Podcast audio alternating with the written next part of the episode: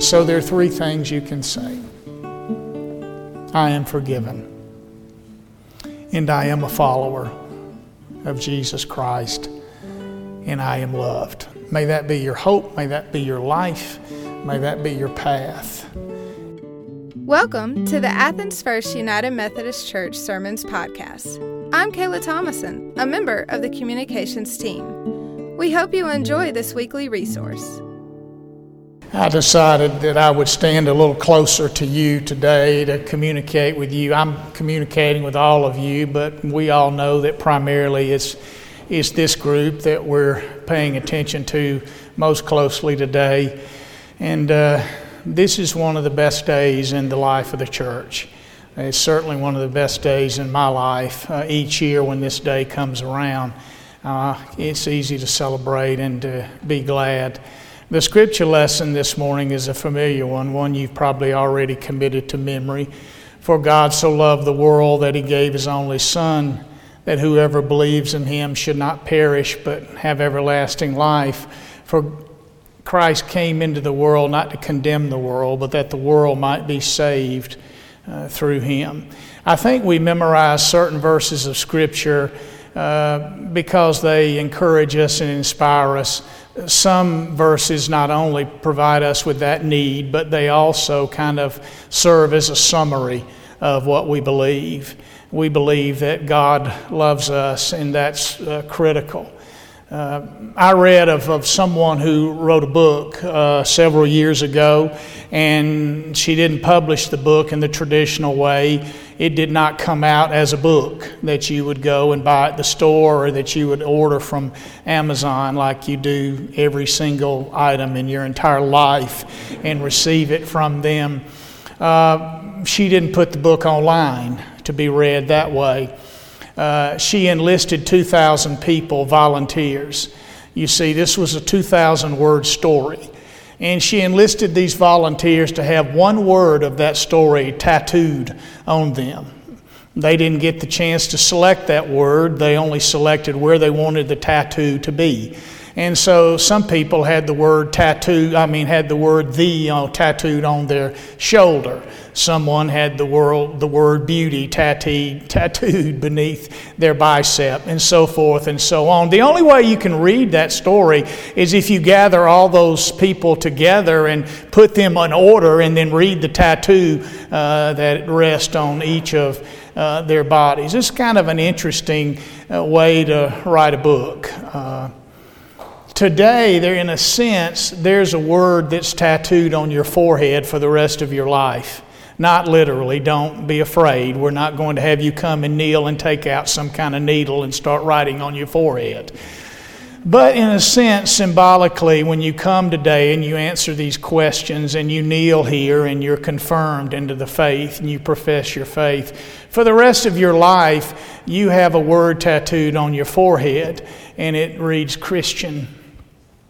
People will know that you are a believer. People will know that you participate in a church.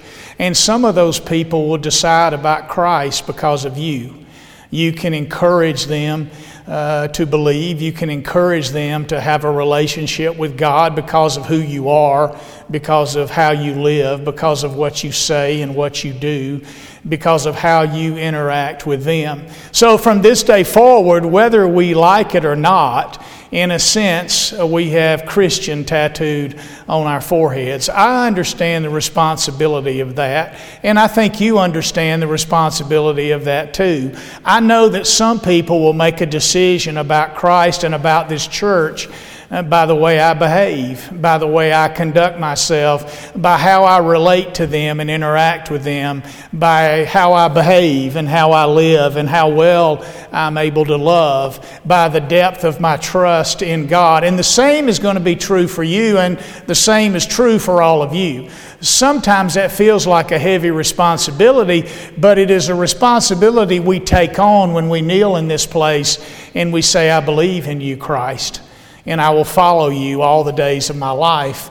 I will be an, I will be an ambassador for you. I will be a messenger for you. I will be an example uh, for you. And so that's a huge responsibility, and that's a huge privilege. Martin Luther, who started the Reformation. Uh, the reason we have a Presbyterian church up the street and a Presbyterian church behind us and a Baptist church a little bit farther behind us and an Episcopal church down the street and on and on and on and on and on and on and on it goes is really because of Martin Luther. Martin Luther started a, a reformation of the church, and that's why we have all these different denominations. Martin Luther had a name for the church, and here was his name for the church. He called the church the Mouth House. Not the mouse house, but the mouth house. And the reason he called the church the mouth house is because he said the church says certain things that nobody else says. And when we become Christians, when we profess our faith in Christ, we are able to say certain things that many people don't want to say, and many people don't believe they really can say, but you and I can say those things. And so it's important for us to know those things, and it's important to live a life that reflects that we are able to say those things. What are those things? The first thing is this: you can say, and I can say, I am forgiven. I am forgiven. Uh, not because we're great and awesome and never make a mistake, but because of who Christ is and because of what Christ has done for us. For God so loved the world that He gave. And He gave on behalf of, of us. So you're able to say, uh, I am forgiven. That's a universal need. There are very few things that we can say, well, everyone likes that. Everyone enjoys that. That's everyone's favorite, whatever it is. There's rarely anything that we can use the word everyone and apply it to something. For instance, everyone likes donuts. No, they really don't. There are some lost people out there. There's some people who really have no taste who don't like donuts. And those same people probably like celery. Yeah. Yeah, and celery has no taste unless you put pimento cheese in it and then eat it. They say celery has no calories. Yeah, so you can eat celery and know that you're not consuming any calories, but you know that calories measure taste, right? Something with lots of calories tastes good. Something like celery tastes terrible unless you put pimento cheese in it, so it has no calories. Celery is not part of the food family. It's kind of part of the cardboard family, right? I mean, it's like eating a piece of cardboard. So, you know, we, we, we get it. Uh, everyone likes banana pudding. They should. They're a sinner if they don't. That's a joke. Whenever I go to one of these luncheons, you know, that you have to go to when you're a preacher, and you sit down for this meal that's not planned for you, it's just planned for the whole bunch, and it's fine. You usually eat a piece of rubber chicken, and then you get a few vegetables, maybe that medley that I don't think anybody really likes. And sometimes they have a little bowl there of banana pudding. And whenever I see that bowl of banana pudding, I find someone I know doesn't like banana pudding. And I go sit next to them. Because I know when we finish the meal, I'm going to get their bowl and I'm going to get my bowl. But the truth is, we can't really say everyone likes banana pudding. Everyone doesn't like the same movie. Everyone doesn't like uh, the same song. But everyone has the universal need of forgiveness. There's not a one of us, there's not anyone in this world uh, that doesn't apply for. Everyone has that need of, of forgiveness. It's important for you as a Christian, tattooed right across there, to be a person who forgives others. That's sometimes very difficult. Are you middle school? Most of you. Middle school was maybe one of the most difficult times in my life. There had to be a lot of forgiveness going around in middle school because people weren't always uh, real kind. But here's what I learned. If someone upset me, if they were in the wrong, but I was unable to forgive them, it really harmed my own life more than it did theirs, because I became kind of bitter about it, and it consumed my thinking, and it harmed my life. But if I was ever able to forgive them, if I was really able to kind of extend to them, I may not have told them, I just started behaving differently to, toward them. But if I was able to do that, I discovered freedom in that. And I remember something someone wrote years ago that I read that has stayed with me. To forgive is to set a prisoner free, and it is to discover that the prisoner is you. You see, forgiveness is, is something that frees us.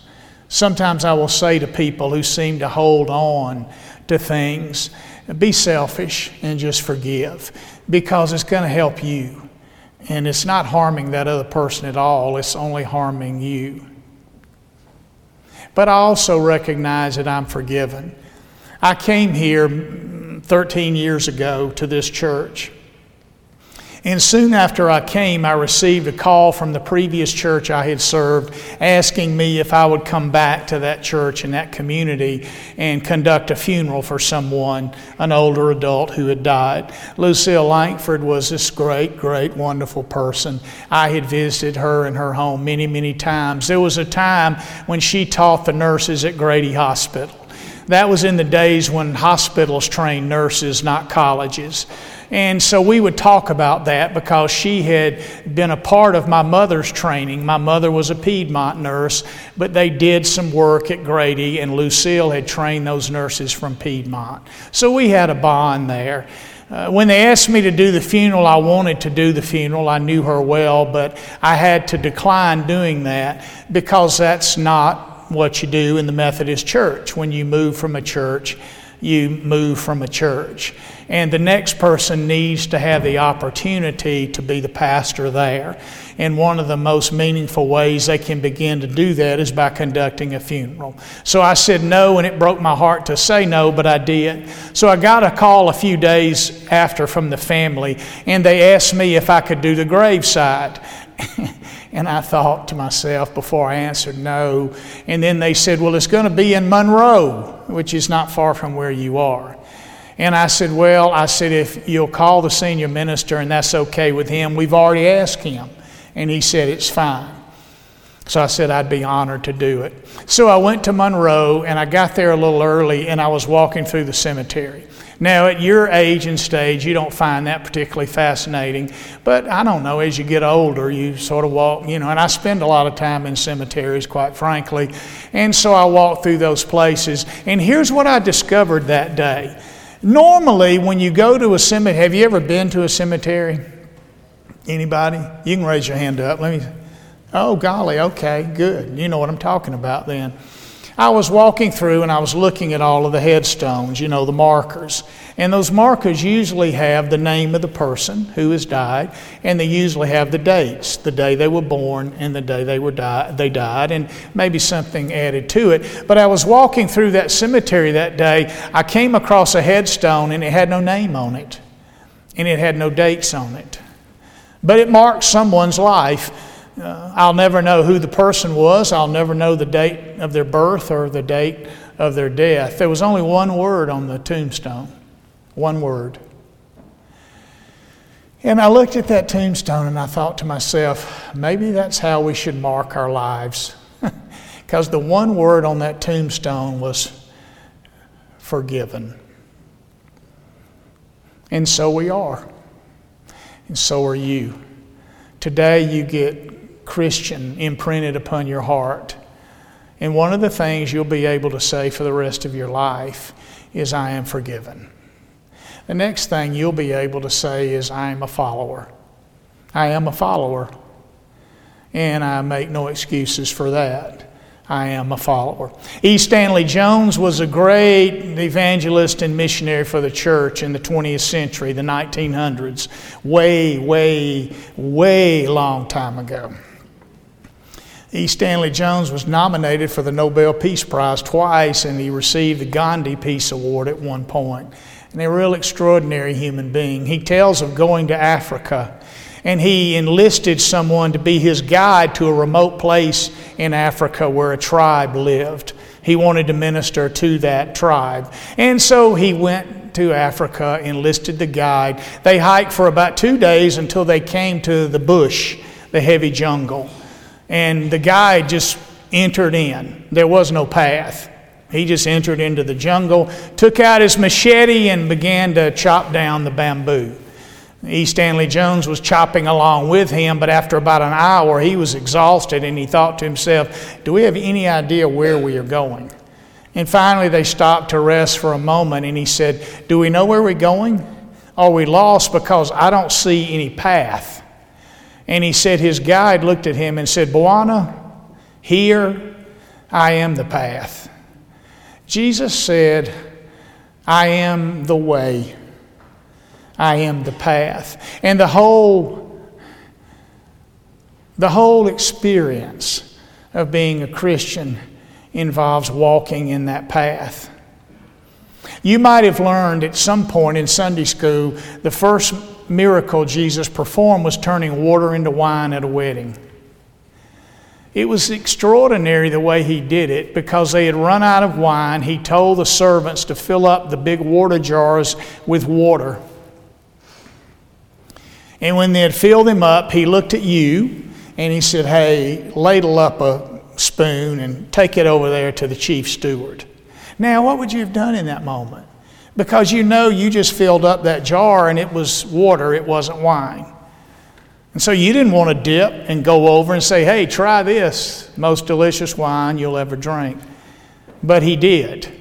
And when he took it to the chief steward, indeed, he said, this is the best wine of the party. Now, a few moments before that, when Jesus was saying, you guys, y'all go fill up the water jars with wine, they all looked like he must be crazy.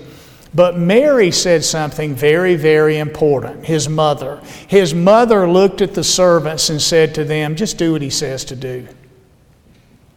That's what it means to walk in the path. That's what it means to walk in the way. It's not complicated, it's just hard. Just do what he says to do. Love your enemies. Pray for those who persecute you. When you're called upon to forgive, there's no number goal in that. You just keep forgiving. That's what it means to walk in the way, is to just do what he says to do. That's not complicated. That's just the hardest thing that you'll ever be called upon to do. But you can say it. I am forgiven, and I am a follower. And the last thing you can say after you kneel here today and are confirmed, and you can say it with great confidence, is I am loved. There'll never be another day in your life, and there never has been, when you're not loved. I realized it when we had communion together. I don't know if you, all of you were there that night, but many of your parents and many of you were there, and we had communion together. I've been here thirteen years. If you were baptized as a baby in this church, it's likely that I was the one who placed water on your head. That was... That was sort of a wonderful thing t- to remember, that this confirmation class uh, is one in which I had had the privilege and the honor of, of baptizing. Never been anywhere that long where I had that chance. You're the first. And when, when that happened that day, we walked you up and down the aisle and we sang God Claims You. And when we came right back here, your parents were standing here and I had you in my arms. And I said to the, I said to you in front of the congregation, may the Lord bless you and keep you. And may the Lord make his face to shine upon you and be gracious unto you. And may the Lord lift up his countenance upon you and give you peace. And then you know what I said. And may there never be a day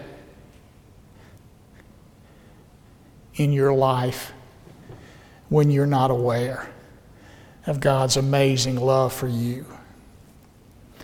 You can say, I am loved. For God so loved the world. That's inclusive. That's inclusive. That means you. Love is uncircumstantial. There are times in your life when circumstances are bad and you might think, you know, does God really love me? And the answer to that question every single time is yes, because God's love is uncircumstantial. And that's a word. I looked it up this week. I didn't make it up. When I put it on my phone, it had little red lines under it, but it is a word, uncircumstantial. And un- God's love is uncircumstantial. Circumstantial. There was a prophet in the Old Testament, and he knew that uh, Jerusalem was going to be taken over. The Babylonians were coming. And you know what he said in the midst of those circumstances? On behalf of God, he said, for I know the plans I have for you, not plans to harm you, but plans to bless you, plans to give you a future with hope. And that is God's plan for you. And that's God's plan for you as well. No matter what you experience, no matter what the circumstances are, that will always be true.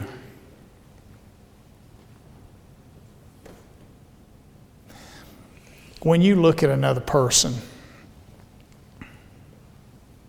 when you look around this church and you see folks here, what do you think? Do you look at them and you wonder anything about them? Do you? Yeah, you do. The scripture says when Christ looked at someone, no matter who they were, he looked at them with compassion. Sometimes we look at people and we look at them with evaluation.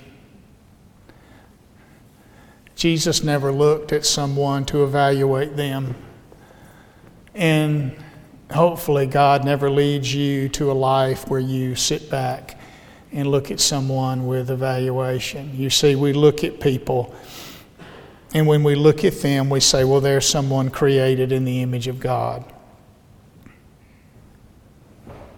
Looking at others and seeing others and experiencing others is more about looking at them with transformation in our hearts, not evaluations. If you're a hammer, if you're a hammer, everything you see is a nail.